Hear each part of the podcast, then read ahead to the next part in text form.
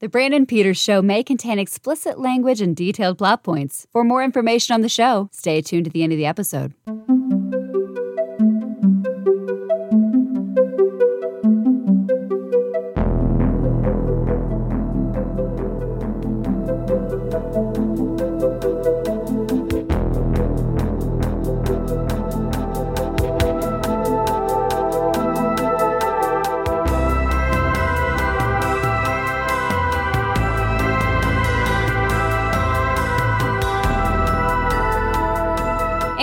Haven't fast forwarded through this part yet, here's Brandon. Welcome to the Brandon Peters Show and the Summer of 82 at 40 series. The summer of 82 at 40. A weekend by weekend look at the movies released during the summer of that year. As always, with me from the magazine where you learn about financials of movies and things, right? Yeah, not just it's not just like stocks and shit. It's movies and things too. It's from Forbes, Scott Mendelson.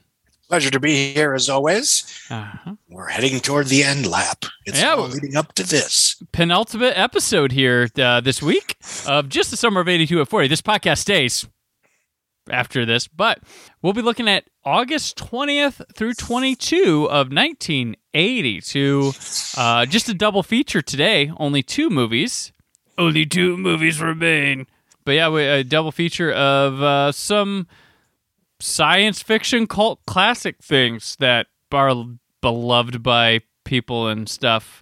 Yeah, but uh, as always, let's head on over and check out the news of the moment first. It's the news of the moment. And what you've just been listening to is the ultimate in recorded sound. It will make all conventional disc and cassette systems obsolete. It's dustproof, scratch-proof, digitally recorded, read by a laser, and it's called the compact disc. This week, on August 17th and technically the 18th, the Los Angeles Dodgers beat the Chicago Cubs 6 to 5 in 21 innings. The game started the 17th, it was completed the 18th, and it's the longest game ever at Wrigley Field. That's probably a rare occasion where you can get you can get out of the parking lot faster if you stay to the end of the game. True. Yeah, get home faster. Yeah. Might as well stay, honey. Yeah. Uh, on August 17th, uh, the first compact discs were released to the public in Germany. CDs, folks. Music For on the those of you too young to remember, there once was a thing called a compact disc that could play your music on a small machine called a CD player. you could select the songs track to track. You you wouldn't have to put a needle at the right point. You wouldn't have Nor to would you fast have- forward. It was a marvelous technology. It Music took- peaked. they took the, the audio, the lossless, clean audio of a vinyl, and compressed it down to a digital form and put it on a disc. It was great. Um, yeah, disc CD is that the last major and successful format before the MP3 over the Yeah. digital streaming because they tried mini disc. That didn't work. They tried DVD audio. Uh, no one cared about that. There was uh, super audio CDs, uh, but yeah, this CD. This is the beginning of the end for physical media. With although vinyl are still very popular, it's a niche item now. It came made a comeback. CDs, I doubt make that comeback. On August 18th, the New York Stock Exchange sets trading record of 132,690,000 shares traded. Congrats to you brokers and sellers and buyers, bulls and financial whatever. industry as we know it lived happily ever after. It all started here in the summer of 82 in August. So here's a record that isn't in the Hall of Fame. Pete Rose on August 18th sets a record with his 13,941st plate appearance. It's a record, but there's more Pete Rose in this podcast than I was expecting. I wouldn't. I wouldn't. I wouldn't bet. I wouldn't bet on it being in the Hall of Fame. There's okay. There's one person. I'd take that wager. Right. There's one person, and it's going to be in our next episode that has been a recurring character.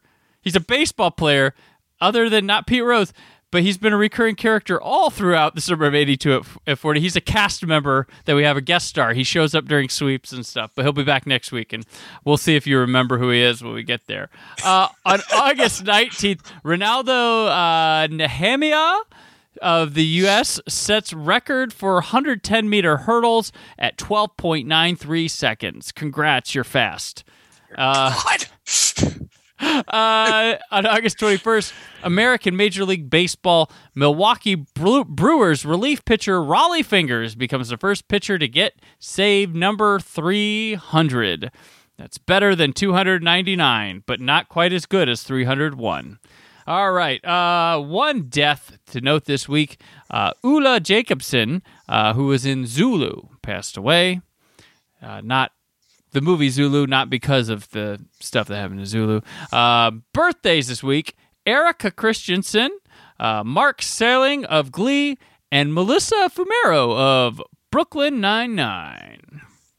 All born this way, because, you know, if you watch Brooklyn Nine-Nine, the start, she goes, Happy birthday to you, Melissa. Mark Salling. Yep, Mark Salling from Glee. Is he the one that. Who did he play on Glee? Uh, huh, I didn't watch Glee. Sorry, there's one male actor from the first season that apparently uh, died by suicide. Oh, he did after die. Yes, he died Yeah, in the guy that got caught with 2015. kitty porn. That was him. Yeah, just curious. Yep. Sailing takes me away. Yep. That guy. He was born. As ridiculous as Glee was and as badly plotted and inconsistently written, it really is a show that's unlike any show that has aired before or since. Mhm. And when it was on its A game, it was spectacular. Yep. Oh, Oh. Fondness for years not so far away. Late Night Monday on Fantasy Island. A man's dream of double pleasure turns into double trouble. I'm afraid if either were to find out you were having a romance with the other, the weekend would be a disaster. You must have me confused with my twin sister Nina. And a would be lawyer fights for his life in court. You are charged with murder in the first degree. That's a lie! You've got to call it off, Mr. Rourke. You wanted a big case? Fantasy Island, late night, Monday. Is it any bigger than murder? All right. Uh, speaking of Glee and television, let's move right on to the Nielsen rating system since we have a short week of the movies. Uh, our top 10. Number one, Too Close for Comfort on ABC. ABC. ABC. Uh, number two, Filthy Rich on CBS slides down one spot to number two. Number three, The Jeffersons on CBS. Number four, Three's Company on ABC. Number five, Fantasy Island on ABC. Number six, a Barbara Walters summer special on ABC. I don't, I didn't look up who was on this one. Sorry. Uh, number seven, maybe it's a rerun of the Clint Eastwood one we talked about earlier in the year because doing a summer special in August, late August. Hmm. Number seven, Trapper John MD on CBS. Number eight, MASH on CBS. Number nine, Alice on CBS. And number 10, 60 Minutes on CBS. NBC got shut out of the top 10, doesn't appear till number 13 with Facts of Life, and only twice total. Having a rough time. Not must see TV. Where's be your back. Thursday night lineup? They will come back hardcore and own the 90s. But uh, yeah, it's, Cheers isn't is barely off the ground at this point. So it, it it was slow to be a big deal. Uh, as a lot of shows that we Mhm. consider to be cultural touchdowns. shows were given a chance to grow. You had to be really bad to Well, when you have what four networks, you know what's the harm to yeah a certain extent. yeah. Um, let word of mouth happen. We don't do Yeah. that now, and we don't even know if show our shows we like and are talking about that are buzzworthy are even doing good, and then they get canceled, and we're like, oh people on Twitter said it was popular. yeah, like I really like that Netflix show with the guy checking out the old VHS tapes. Now it's gone. I I really liked the Saved by the Bell uh, sequel, and I don't even like the original Saved by the Bell show. but the Peacock one is spectacular. Yeah. But nobody watched it. As we're talking- seasons out. As we're talking, Made for Love just got yoinked. Yep. I'm like, geez. Oh. I'll be I- very curious, and I like the show a lot. But if Girls Five Ever gets a third season.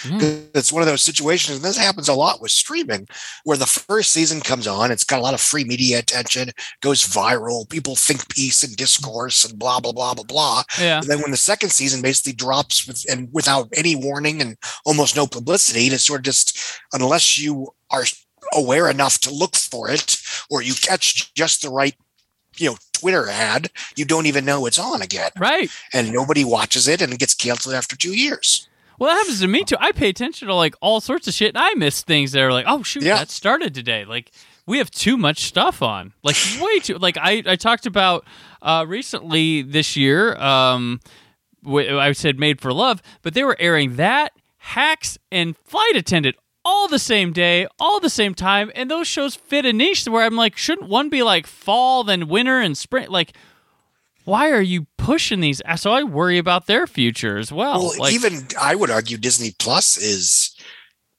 you know overloading on marvel and lucasfilm concurrently when they don't need to yeah. especially when you know the service is so dependent on Luke, you know, Star Wars and Marvel shows. Because all due respect, very little else there other than you know animated films that were supposed to be in theaters um, uh, are Mhm. doing well on that service. I mean, Yeah. Olivia Rodrigo takes over the pop world, becomes the heir apparent to Taylor Swift, Katy Perry, et cetera, et cetera, and the needle doesn't move for High School Musical season two Yeah. you know, and that's that's been a problem before, quote unquote, streaming, where one th- one positive variable does not affect something else. So, Right. for example, the example I always use is that you know Tom Hanks hosts Saturday Night Live in October of 2016. David S. Pumpkin takes over the internet for a good week, but still Inferno bombs. Yeah. Yeah. And most people couldn't even tell you what movie he was advertising that week Right. Um, because there's no crossover. Yeah. Oh, that's I, I mean very true. And, and a lot of people a pop a lot of people I mean they want to they it's a stand culture thing too when you come to that. Like Yes, they just like the idea of a per- like they don't go see their movies. That they want to say they do or like think about them oh that looks so cool or they're doing this but they'll only go see them if they're in like the Marvel movie. Like it's so bizarre to me with as and and people the stand culture also is very character based more so than actors. Yeah, and that's yes. just a disturbing thing because yeah. To me i just like there's char- fictional characters in a movie and it's cool like oh i like that person or like they're written like they can go anywhere like in sorry you picked someone who ended up being a bad guy whoop-de-doo like yeah you shouldn't have like lived your life by you know some queen vicious or something like it's like yeah it's and they get mad because it took turns that they wouldn't have done. That feels like for my person like you're just as bad as hashtag not my james bond from back then so sorry like I, I don't get into that i At least Lady Gaga fans actually show up. they do. They do. We love them. We were talking off Yes. air. They're great. We love the Lady Gaga fans.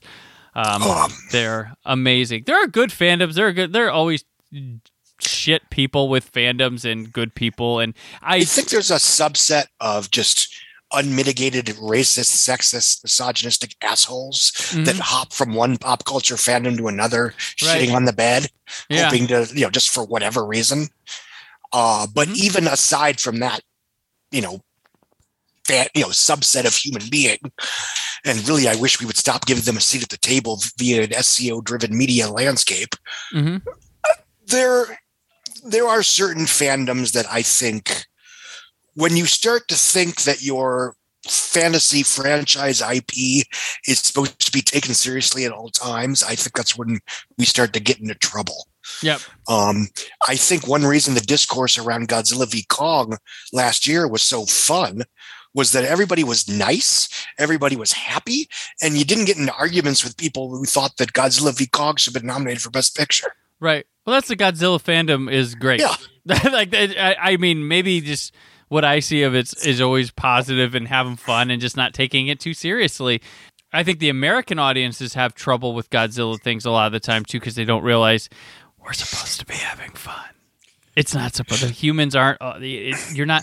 You don't need to follow the humans like to a T. They don't have to be perfect. Like, Yeah. um, that they're always the problem with uh, the things. But like, I, I mean, I, I, I've involved like we were ta- we talking about here. Like, I do conventions, things like that. Um, and I'm being there. Like, not that the shitheads don't show up to those, but for the most part, people are very positive, open minded to differences and stuff, and ta- like have positive conversations and stuff with what they like and how they like it and stuff. And it's very different than the keyboard warrior thing where everybody thinks is an actual reality. I mean, a lot, and I've learned too through this stuff. I've been around a lot of young people. They don't give a fuck about Twitter. They don't care about that. Most of them are, if they have one of the old people's like social media things, it's Instagram because there's Yeah. nobody yakety yakking and it's just fun stuff. But they don't pay attention to Twitter, like, and they are a good chunk of a population as well, and they're not there and maybe it's because of that negative stuff that I mean goes on on Twitter and stuff. But like, you can't just judge it by tw- it's not reality. Whether whether it's your movie going, whether it's what you think the political landscape or world i- the world is from either direction. I'm not going to pick on a political mindset here. Both sides on there have painted an illusion of the world uh, for themselves in, in disgusting fashions and maybe a little too optimistic thinking fashions, but it's what it is. Go out, meet people. I know some of us are introverts and have that, but if you can find where your factions get together, you'll learn that yeah, maybe not everybody's a shithead, and maybe people come off different in person than they might on the internet too. But we are soapboxing. this is all going to get cut. The best. this is the best TV discussion that wound up in this. But you know, Speaking of youth, speaking of disconnects, speaking of shitheads, let's go to the class of 1984, our A first plus film. segue. Uh, Class of 1984. I run this school. No teacher can teach them. No parent can reach them. I am the future. I am the future. I am the future. If they are the future, who will stop them? Class of 1984. Rated R. directed by Mark Lester, written by Mark Lester and John C. W. Saxton, on a story by Tom Holland, not Spider Man, the original Tom Holland, the guy who made, gave us Chucky, uh, Psycho 2, Fright Night, that Tom Holland, starring Perry King, Merrie Lynn Ross, Timothy Van Patten, Roddy McDowall, Michael J. Fox, and Lisa Langlois. It's about a new teacher at a troubled inner city high school soon ends up clashing with delinquent leader of a with the delinquent leader of a punk posse that runs the school. Um, this is okay. Mark Lester directs this movie. He is like to me in his early stages. He's like a like B level John Carpenter. If you look at his his stuff, this counts in there too. And he also when Carpenter does the thing this summer, and that pfft, shits the bed. Carpenter was supposed to make Firestarter. They boot Carpenter off there and put Mark Lester and have Mark Lester direct Firestarter after him.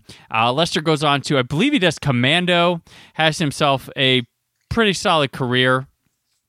Um, but he starts out, he's kind of like a, he's kind of like a, and Commando has some Carpenter. I mean, if you watch Big Trouble in Little China, they, they both know how to have fun with action. But there's a lot of like everybody, anybody wants to like. I think Guillermo del Toro has a lot of John Carpenter in him, but I think Mark Lester at the time is kind of a like a if there's two guys that were similar directors or similar director John Carpenter at the time, I always point to Mark Lester. Um, we also have another big director in this as an actor. Was Timothy Van Patten, who he like directs all your favorite HBO stuff: Sopranos, Boardwalk Empire, The Pacific, Game of Thrones, Perry Mason, Curly, uh, Rome, Deadwood, Sex and the City, The Wire. Psh, director of all this. Uh, Perry King, the star of this. Uh, little side note, Scott, you remember how we were like, oh man, this uh, Star Wars audio drama where Lithgow, John Lithgow plays Yoda when we talked about Garp? Remember that? Yeah. He was Han Solo in it. Oh, So we have to find this thing. actually makes sense. He plays Han Solo. Uh, and then also Lisa Langlois. Uh, she's a Canadian horror icon. She married uh, Robert Urich. Remember TV star Robert Urich? And she got offered. Here's the thing. This is a weird thing. So apparently, during Terminator or pre-production Terminator, Linda Hamilton sprained her ankle like really bad and wasn't able to do the movie. She and Langlois had read for the part with Michael Biehn, and she got offered it to replace Linda Hamilton because of this injury, but she was at the time, so she had read for Terminator, didn't get the part. Hamilton gets injured. They go, "Hey, we need to shoot this thing. It's yours." But she took a role and was already shooting the Slugger's wife at the time, and history is as we know it. But it could have been her. She could have been in Terminator. She could have married James Cameron, and then later had James Cameron leave her while shoot, shooting Titanic for another woman, and then they wouldn't talk to each other, and she would have the rights to Terminator to do uh, like to help produce Rise of the Machines and stuff, and then years later, years later, she get to return in Dark Fate to make the real Terminator Three. Um, that happened, so it could have been She her. starred in Beauty and the Beast in the uh, 1990s, yeah, she could have. She would have done that. 80s. Fresh my uh, anyway. She she would have uh, she would have um, her and Pierce Brosnan would have run away from a, volcano one summer. but yeah, so Scott, the class of 1984. Have you seen it before this? I had not. I had heard Oh, of it. I was aware of what it was. Right. And yeah, I mean, it's an unapologetically sleazy grindhouse exploitation film that revels in the worst cultural stereotypes and fears that, you know, suburban slash white America had about the disreputable youth of the era. Mhm. Um, and if you, you know, if you could handle that, it's kind of awesome. Yeah. I mean, it's it's not good. Don't get me wrong. It's very offensive. It's very, you know, it's, but it's there's a lot of you know, it's it's it's polished. It's well made. It's well acted, and for what it is, it's a very entertaining and enjoyable sleazeball version of what it is. That by virtue of not trying to be even remotely respectable, is kind of fun. Well, it, it's a time where people were like, eh, maybe we shouldn't do that, but they do, Uh-huh. and it feels like it, it feels like a um, kind of like a, a middle school or high schooler came up with this script, you know? Yeah. and it got made into like a big budget like movie. I mean, it's it's you know, it got banned in several countries. Uh, it took a while for the quote unquote uh, uncut version to be available, even on DVD back in I think 2006. Yeah. Um, it is, you know, it is often vile. It is often in a way that I mean, yes, it's violent and gory, but it's it's more just the context of what you're seeing versus you know, it's not cannibal holocaust or anything like that. Oh no, Um, no. It, it's it's a it's I mean it's a mean movie, but it's it's a fair R, especially a- by yeah. today's standards. yeah, Um, it's not as mean as some things you could places you could go. Like yeah. trust us, Um, it can get worse than but in terms of you know, if assuming you're not accidentally watching this picture, yeah, it's basically as everything that you want it to be when you read mm-hmm. the synopsis. It's like you know the substitute on acid. yeah, You know, it, there there was a subgenre of films, some of them more noble than others, where you had an inspirational teacher that came into a class of struggling, criminally you know lower income, some of whom were in the criminal element students, and either lifted them up and made them inspirational, or went to war with them uh, one of those two. You know, sometimes you got Stand and Deliver, and you know, Dangerous Minds. Um, sometimes you got uh, Lean on Me, Mhm. or uh, The Substitute, or Class of '84, and they were all intentions notwithstanding had a certain certain blame the kids mentality. I think yeah. that obviously in hindsight is very problematic and if to the extent that we took the stuff seriously and maybe we shouldn't was very bad for culture in the same way that a lot of 80s pop culture was very problematic politically and socially in terms of people that perhaps took it too much at face value or read it in the worst possible way. But that was, you know, this film is 40 years old. Mhm. I'm not going to not vote for my school levy because I watched 19 Class of 1984. Right. And in that sense, it's a good time. Yeah. Uh, it also like you know like Dangerous Minds you mentioned. Uh, it includes a song by Alice Cooper. It's kind of eerie and haunting. uh, Like kind of like yeah. It, it kind of in its own way has a big assist at the beginning of this movie in creating like a soft menace. It's not. It's it's kind of nice sounding, but you're like, okay, well, something's not right. Um, Roddy McDowall's pretty great in this. He gets to go like he seems to handle the B B elements quite well. Uh, great, he's always has like he he's a guy who knows where he's at at all times. Um, he can give you. He's great great with genre because he knows what exactly to give you in the right place because he did like you know he'll give you the apes he'll give you this he'll give you fright night he'll give you legend of hell house and all four of those are incredibly different performances every time. And he's got that scene where he just goes nuts with the gun and the cl- he brings the gun to class threatens students. Uh, Perry King like I, what's what all has he done? Like I, he's like this Perry King starring in Class of 1984. Is he like a TV star or something? Like he's not. This is like it in terms of like In terms of high profile high stuff, profile yeah. things, I yeah. mean, he works. I mean, he's Yeah. got a, you know, he has about a couple, you know, dozen and change movies between 1972 and 2018. right, but this is the one that's he was stuck. the president in The Day After Tomorrow. okay.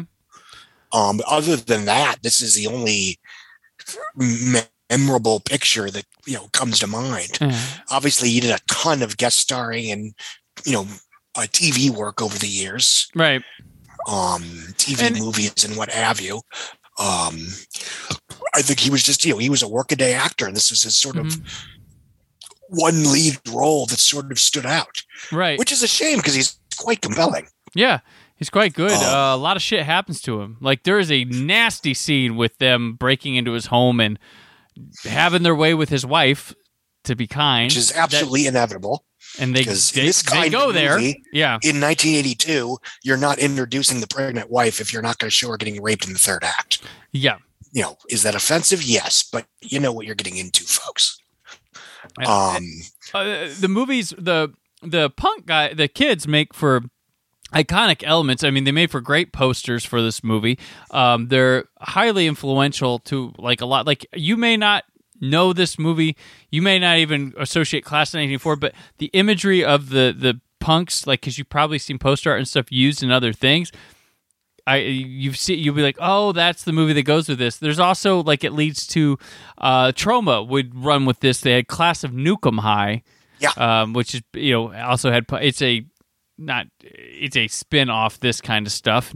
Not as good, but fun nonetheless. That's one of their better things they did. Um, but this, uh, yeah, this is kind of a start. There was Class of 1999. There's a sequel to this uh, that was um, lesser made later, and um, that one's fun in a really different way. Um, but yeah, this it's a kind of a, a really interesting movie. A different take on high school trouble and going, you know, no, not holding back. Uh, Oh. saying like, what if that kind of like you know, what if the kids were really bad, and what if the teacher got really pushed to the edge and.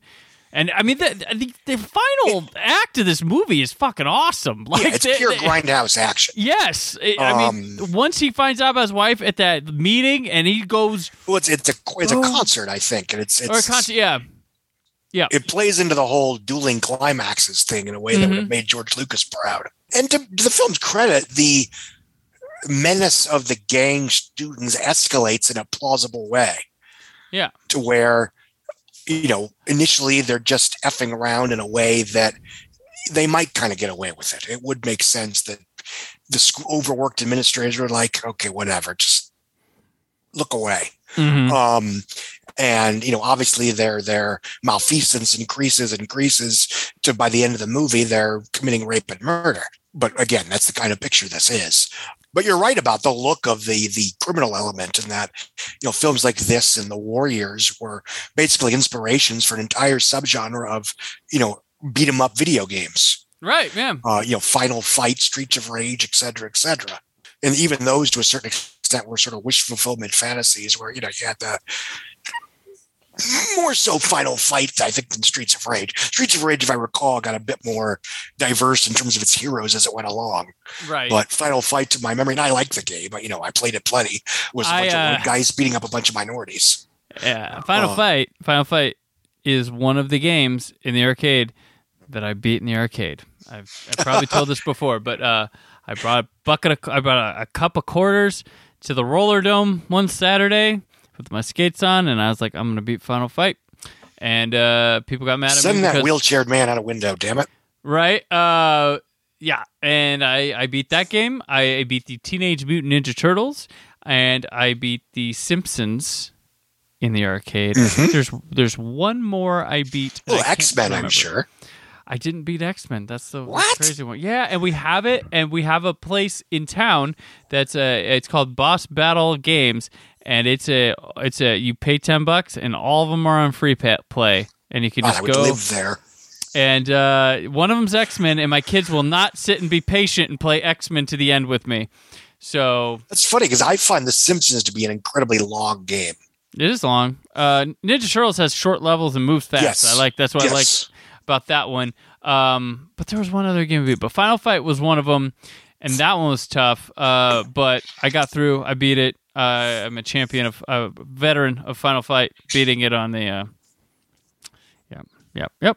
So I know. Um, champion of life. Um, uh, Michael Fox is, I believe this is, if Oh, yeah, his Michael J. Fox is in first role, it's certainly his one of his first. I think it's he wasn't Alex role. Keaton yet. He wasn't No, Alex this Keaton before yet. Family Ties. He does not, all due respect, look like Mhm. a heartthrob that he would eventually become. Yep. Um, he's fine here, but I mean, it's it's it's a, a you know he plays the school loser, frankly. Yeah, he, he's got an actual role. It's not like he just Yeah. kind of showed up for a scene. But yeah, no, no, it's a, it's a supporting role, but he's he's, Yeah. he's very uncool. Mhm. Um, and yeah, I, I, with the understanding that that that this is a film of its moment, and you know I can watch it from forty years of distance. This was a very good version of what I wanted to be for me. Yeah. anyway. it's a it's a it's like someone's took a an idea like for like let's let's bring back that 70s grindhouse feel but with some class and some money in it you know that's kind of what it kind of what it felt like there yeah it's a i mean it, it's if you if you're into that this kind of thing it's good i like i think it's a fun film like it i really like the finale like it's silly sounding like teacher and student fight to the death like yeah it's silly but man it's it's fun to watch and stay with it. It's, it's not serious. This is not endorsement, folks. They do not endorse like just because the filmmakers made it, they don't endorse this. They were just making some entertainment at a high level of R rating. Um, but yeah, I yeah, Class ninety four. There, there's a nice Scream Factory collector's edition of it. I recommend picking up if it's still in still in print. But I believe Shout Factory TV has it um, playing on there too. Uh, you can watch it Uh, there.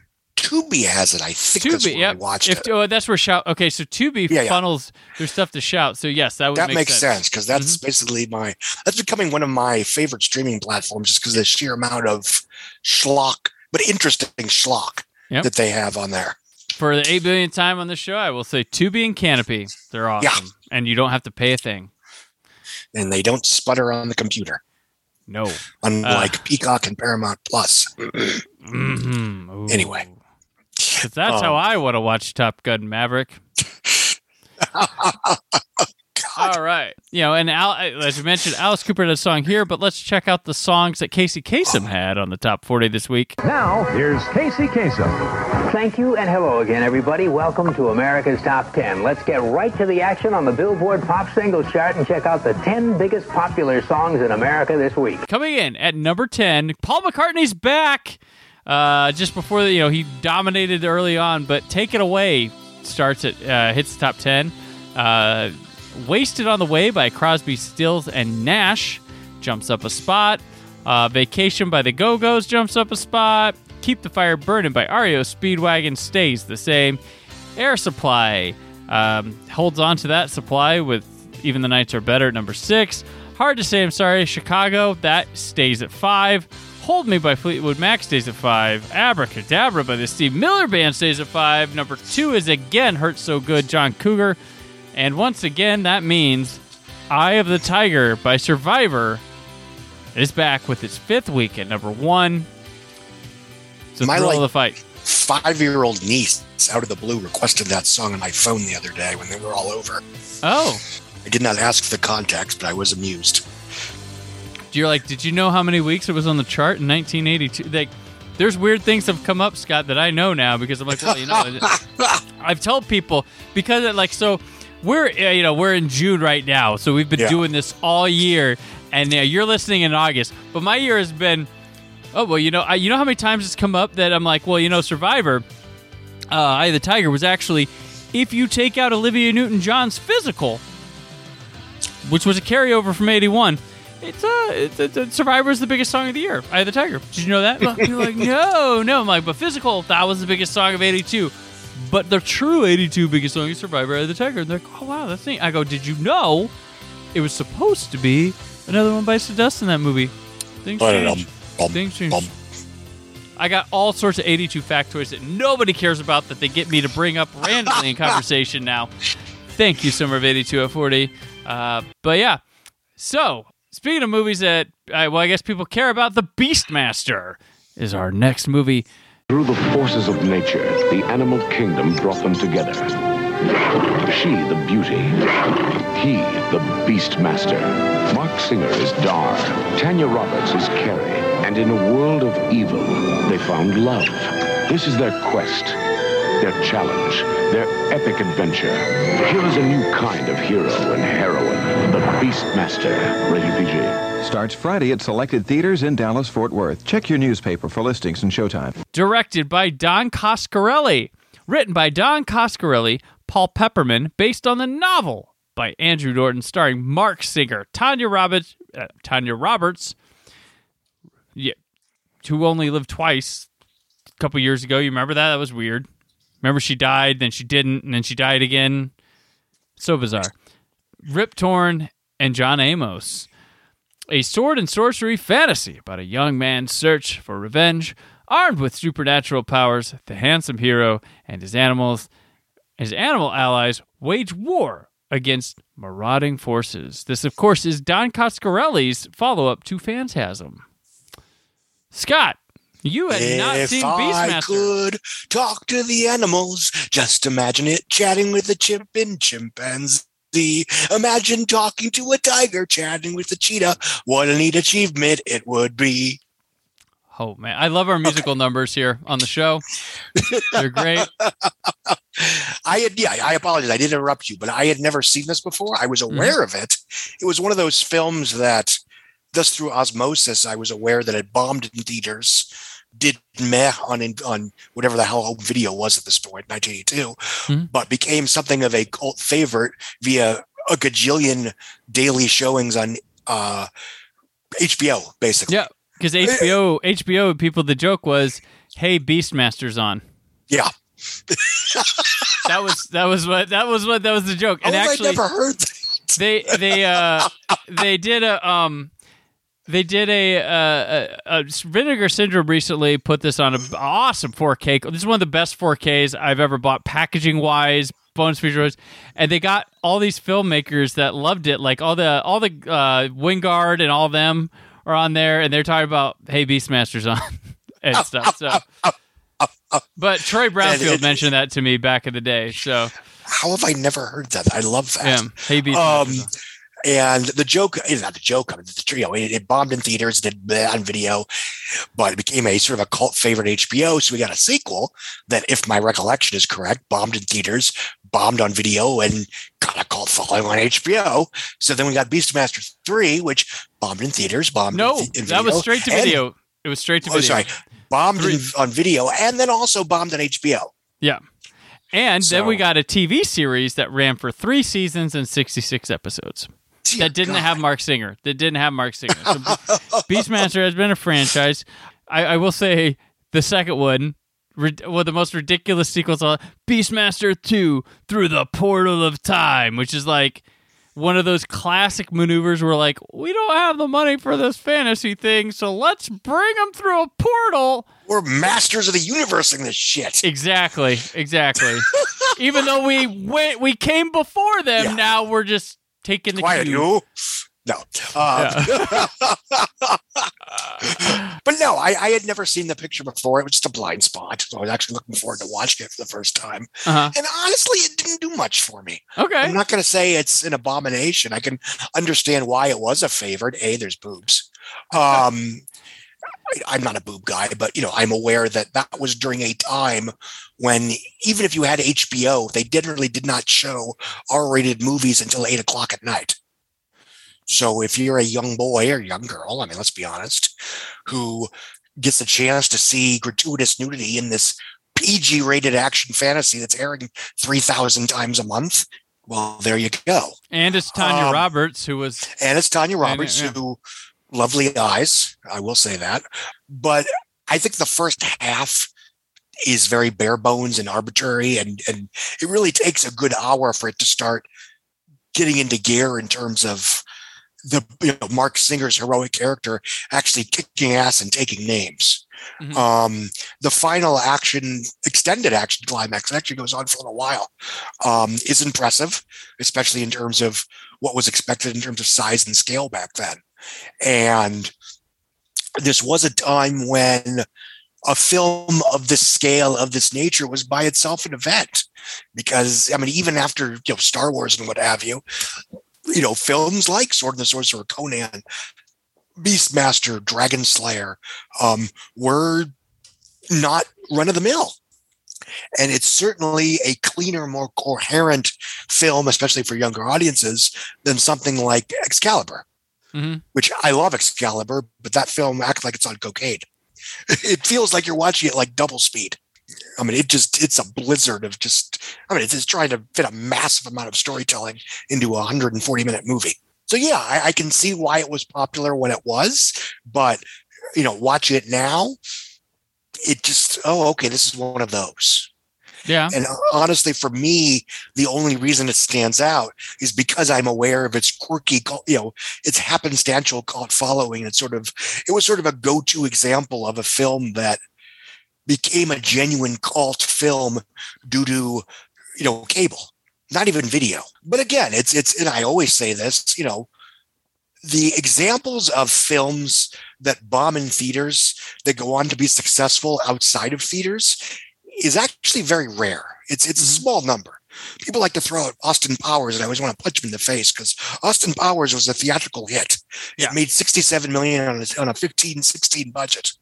And then it became incredibly popular at VHS and DVD, partially spurred by the fact that people who saw it in theaters said, "This is great. We need. I want to watch this again with my friends." Mm-hmm. So you know, it's it's you know, I, I love Austin Powers. It's probably my favorite mainstream comedy of the '90s, but it also becomes this fake example of false hope whenever a franchise, you know, a Solo or a John Carter or a Power Rangers or an Alita. Some of those films I like quite a bit. Some of them I don't, but whatever.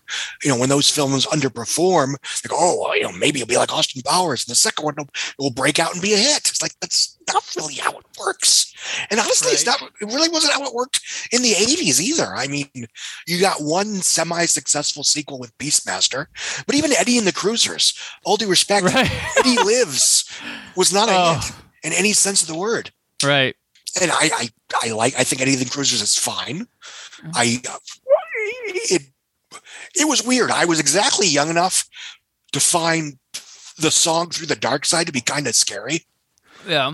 Especially in the context of this musician who apparently died under mysterious circumstances and you know maybe he vanished or something weirdly supernatural about the mystique around that picture. Mm-hmm. but that's me rambling about a completely unrelated picture.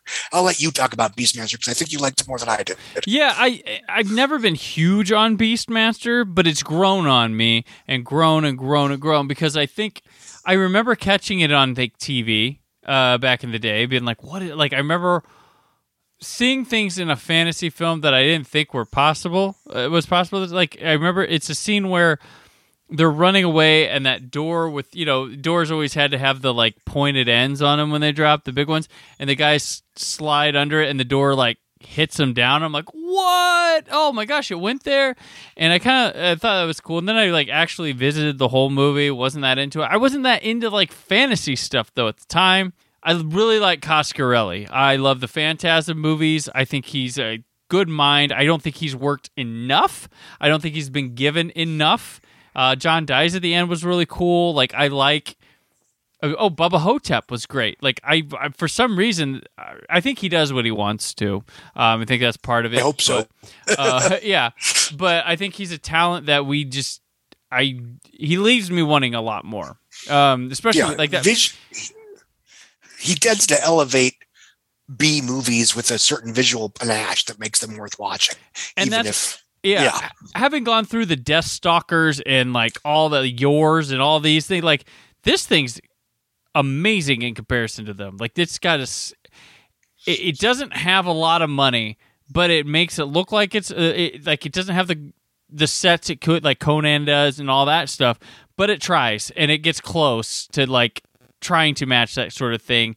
It is a half hour too long. Like this is if this was a lean ninety this would be probably a lot better moving along and getting through stuff like at the beginning. But it's got great like looking costumes. It's got uh, makeup, good makeup, like a good like fantasy elements, like ideas that fully realized here. Rip Torn's kind of a weird person to throw in a fantasy movie, but it's fine. Yeah, it's gotten better. I have to wonder too, like if Conan doesn't come out and is what it is, as well done as it is, I wonder if Beastmaster would be more successful or maybe turn people on to like a big fantasy swamp like Conan did because this isn't that bad and it has those elements and done very well, just not as well as Conan and just like doesn't have the support like and it comes after we've had Sword and the Sorcerer, which we know kicked a bunch of ass this summer. Spoiler, I think Beastmaster's better than that movie. Conan, and then here we are at the end of the summer. Now it looks like a knockoff. Yeah. You know, and it wasn't. The movie went into production. Granted, there's something to Sword and the Sorcerer and Beastmaster that they knew Conan was coming, kind of thing, and they were there was a rush to get this stuff out there. So it's not like they knocked off, but they did try to get something similar. Um, this is based off a property already, so it's sort of like Conan. Uh, Singer's fun. I, I I think Marc Singer's pretty fun for this. He he seems like a guy that's like, well, my body fits this, but do I? Like it's it's, it's he seems like a, a fun guy for this. Like he's but um yeah, uh I I, I think Beastmaster's fine at best. I don't think it's great or anything, but I continue to just like enjoy. Like I can sit and watch Beastmaster and do other things or unrant. Uh, John Amos, fun guy to have show up in here. I liked him. Uh, Oh but- yeah, that was a surprise. yeah, I- yeah. It's and I think a lot of its popularity uh, came from you know and rise. It came from a lot of people not realizing other people were watching and enjoying this, and that that early revelation in like the '90s with the internet that oh you liked Beastmaster too, or you know, and it became like well maybe maybe more people liked it. You know, like sort of those early internet realizations and because it's one of those titles, it rose in esteem. It's a cult, sure, cult classic easily, easily cult classic. It failed the box office. A little movie, people found it later. Easy cult classic, truest sense of the word. And Yes, it's a legitimate cult film. Nobody was cheating. Um, fun trivia: This is both of these films have actors who went on to voice villains in Batman animated series. Oh, Marc okay. Singer was the voice of Man Bat. Yep. On the pilot of Batman animated series. Yeah. As well as a few an episode. Uh, another episode, and Roddy McDowall voiced the Mad Hatter in a few episodes. oh, that's right. Yeah. Oh, he was great. He was terrific. Oh gosh, yeah. Yeah, he Oh. he's the reason why that character works, and that's Right. nothing against the animators and the writers because they knew what they were working with. Right. You know, they they you know they gave him stuff that they knew he could knock out of the park. Yeah. Um, Yeah. Anyway. No, th- I mean, this movie, lo- I did- it doesn't really, I mean, Singer goes on to V, uh, which is a much better project. I believe, yeah, V comes after this. Tanya Roberts gets Sheena and then gets James Bond. so it's kind of a nice little, it's a nifty little launch for both of them. Um, Coscarelli would, of course, uh, wind up doing Phantasm 2. Uh, that would be one of his next films, which is a fun, fun movie itself. But yeah, uh, yeah, Beastmaster. This is probably these two, probably the last quality things we're going to talk about on the summer of '82 at 40. And Oh, this is better than a lot of the stuff that we've seen. yeah, this I, mean, is I don't want to be too hard on it. No, I'm not hard on Beastmaster. I like Beast. I like Beastmaster. Yeah, yeah. Um, but I'm saying I, I know I wasn't huge on it, but I'm Yeah. willing to admit it was better than a lot of the stuff we've talked about. Yeah, and I think I think one uh, uh, one of the reasons it's better is Coscarelli. Like this looks like a damn epic film, and it shouldn't. It should look Yeah, like he is a trash. singular filmmaker. it should be like Deathstalker, but it is like close to Conan. Like I don't think it is that. I mean, it's weird some of the things they have in common, like the steps up is a big deal in this. one. You know, it's not as big of a tower, but it's got the steps up thing. But uh, yeah, I, I yeah, Beastmaster Beastmaster is pretty cool for me, uh, and I continue to enjoy it. Uh, the Vinegar Syndrome restoration on it's great. It's a fun disc to have. It has a nice, cool, like magnetic case that like shuts magnetically and opens up, and it's got every single piece of like poster art you could imagine tied into the uh, thing. But this is one of the rare occasions where the movie has some really cool artwork for the VHS, the poster, the international poster, and it actually looks like it when you watch the movie. Most of these true. are not. Most of these are not. Um, yeah, but yeah, pop on Beastmaster, have a beer, smoke a joint, whatever you do. Have a have a fine little time with Beastmaster. Um, that's kind of that's the kind of thing I would say it works for if you've not seen it and you're a adult like Scott and I or something, and or eat your edible or something like that for that with Beastmaster, and you have a good time. I think I think it could work like that. It's not wacky like that, but I think it just kind of just like, yeah, it's fine. Soak it in, do some work, have it in the background. That too. Beastmaster. Hey, Beastmaster's on HBO. It's not move. It's not TV or it's not television. It's Hey Beastmasters on. Speaking of Beastmasters on, how was box office? Hey, box office, Scott. The number one movie of the week of August 20th is again E.T. the Extraterrestrial.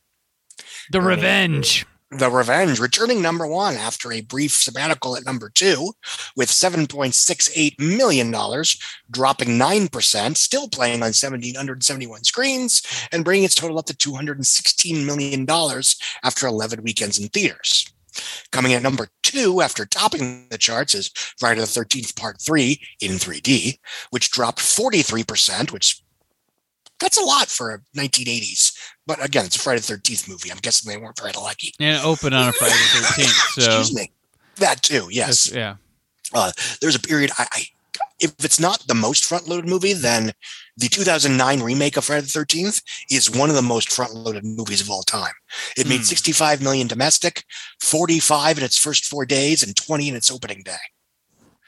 Um. Anyway, Friday the 13th 3, 4, 5.4 million for a total of 19.5. Officer and a Gentleman jumped up 6.3%, adding 83 theaters, earned 5.3 million and It is barely third place. It is barely because Friday the Thirteenth. it's but you close. rounded. You rounded up. It's five, Friday the. Thirteenth is five point 50,000 three eight away. four.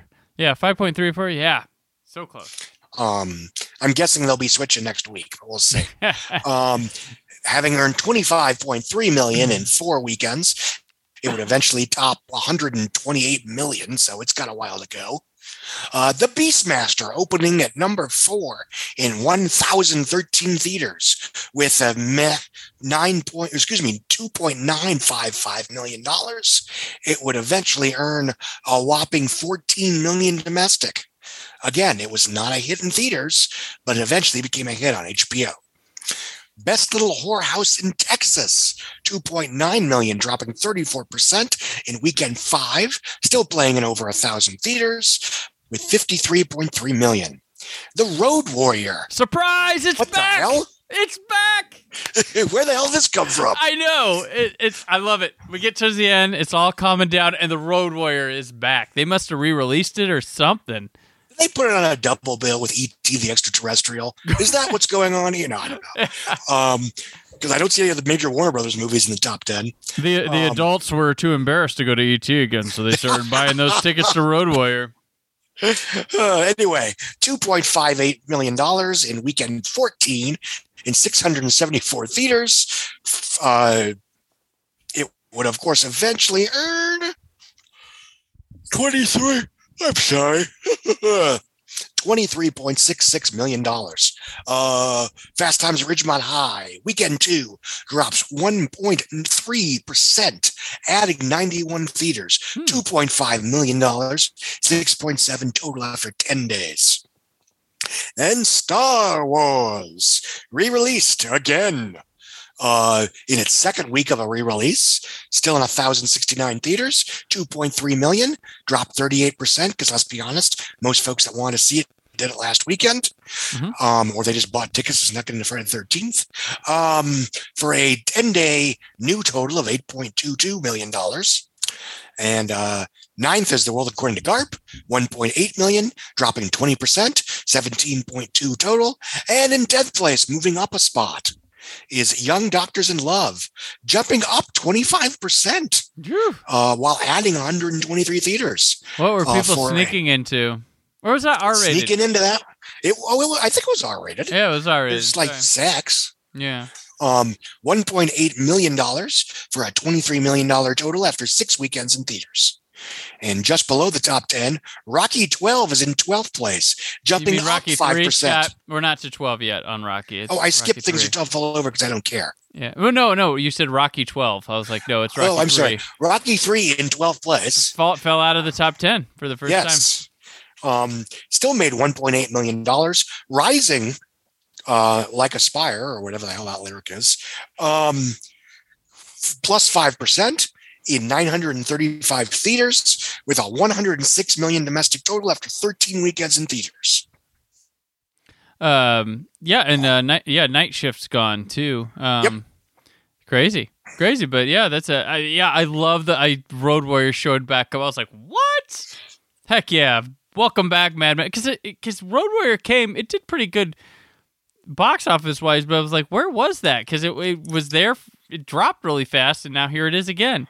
Um, I believe it will stay in the top ten next week as well. Uh, it's yeah. I don't know what happened. Maybe I don't know what happened. Why would it come back in August after? You know, I'm thinking because we had a few weekends of films that really didn't break out, Mhm. relatively speaking. Obviously, there are exceptions, Officer and Gentleman, Friday the Thirteenth, etc. Because there's a lot of stuff that's like gaining screens. Rocky Three, World According to Garp, Young Doctors in Love. I'm thinking. I mean, is, this isn't Labor Day weekend, is it? No, it's not. That's coming up. Labor Uh, Day. yeah, I, I honestly don't know. I can surmise that films that were not doing particularly well, like Things Are Tough All Over, that loses 590 screens in its third weekend, they were replaced by films that were still in the marketplace, but Mm-hmm. were otherwise declining. Other than that, I'm not sure. Yeah, just kind of. is a mystery. It's a good mission. If you if you were around, IndieWire. yeah, if you were around, let us know what this was because this was a surprise. Just pow, it's back. Uh, we could talk about it again. I'll talk about the Road Warrior any day of the week. But yeah, uh, that'll do it for the weekend that was August 20 through 22nd. Scott, uh, thank you for joining me, of course, as always. Before we sign out, let people know let people know where they can keep up with you. It's the same place I've been for nine years. if they can't find me now, they clearly don't care. All right. oh, there you go. Yes, uh, Mendelson's Memos on blogspot.com. That's where he's been. Enjoy your viruses. All right. I'm on Twitter and Instagram at Brandon4KUHD. Uh, tune in next week as Scott and I close out the summer of 1982 at 40. It's the final countdown.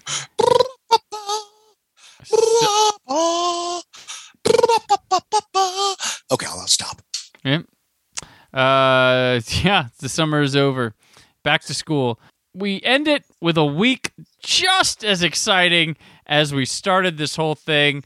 uh, literally junk as Bra- Brandon and Brandon myself and Scott did our homework to find ourselves together again. Stay We're leaving together, together, but it's still farewell. And maybe we'll come back to Earth, who can tell? I guess there is no one to blame. We're leaving round, leaving round. Will things ever be the same again? I can't sing. Last summer of 82 at 40. Thank you for listening. The Brandon Peters Show is a Creative Zombie Studios production. Produced by Brad Shoemaker and Brandon Peters. Written and edited by Brandon Peters.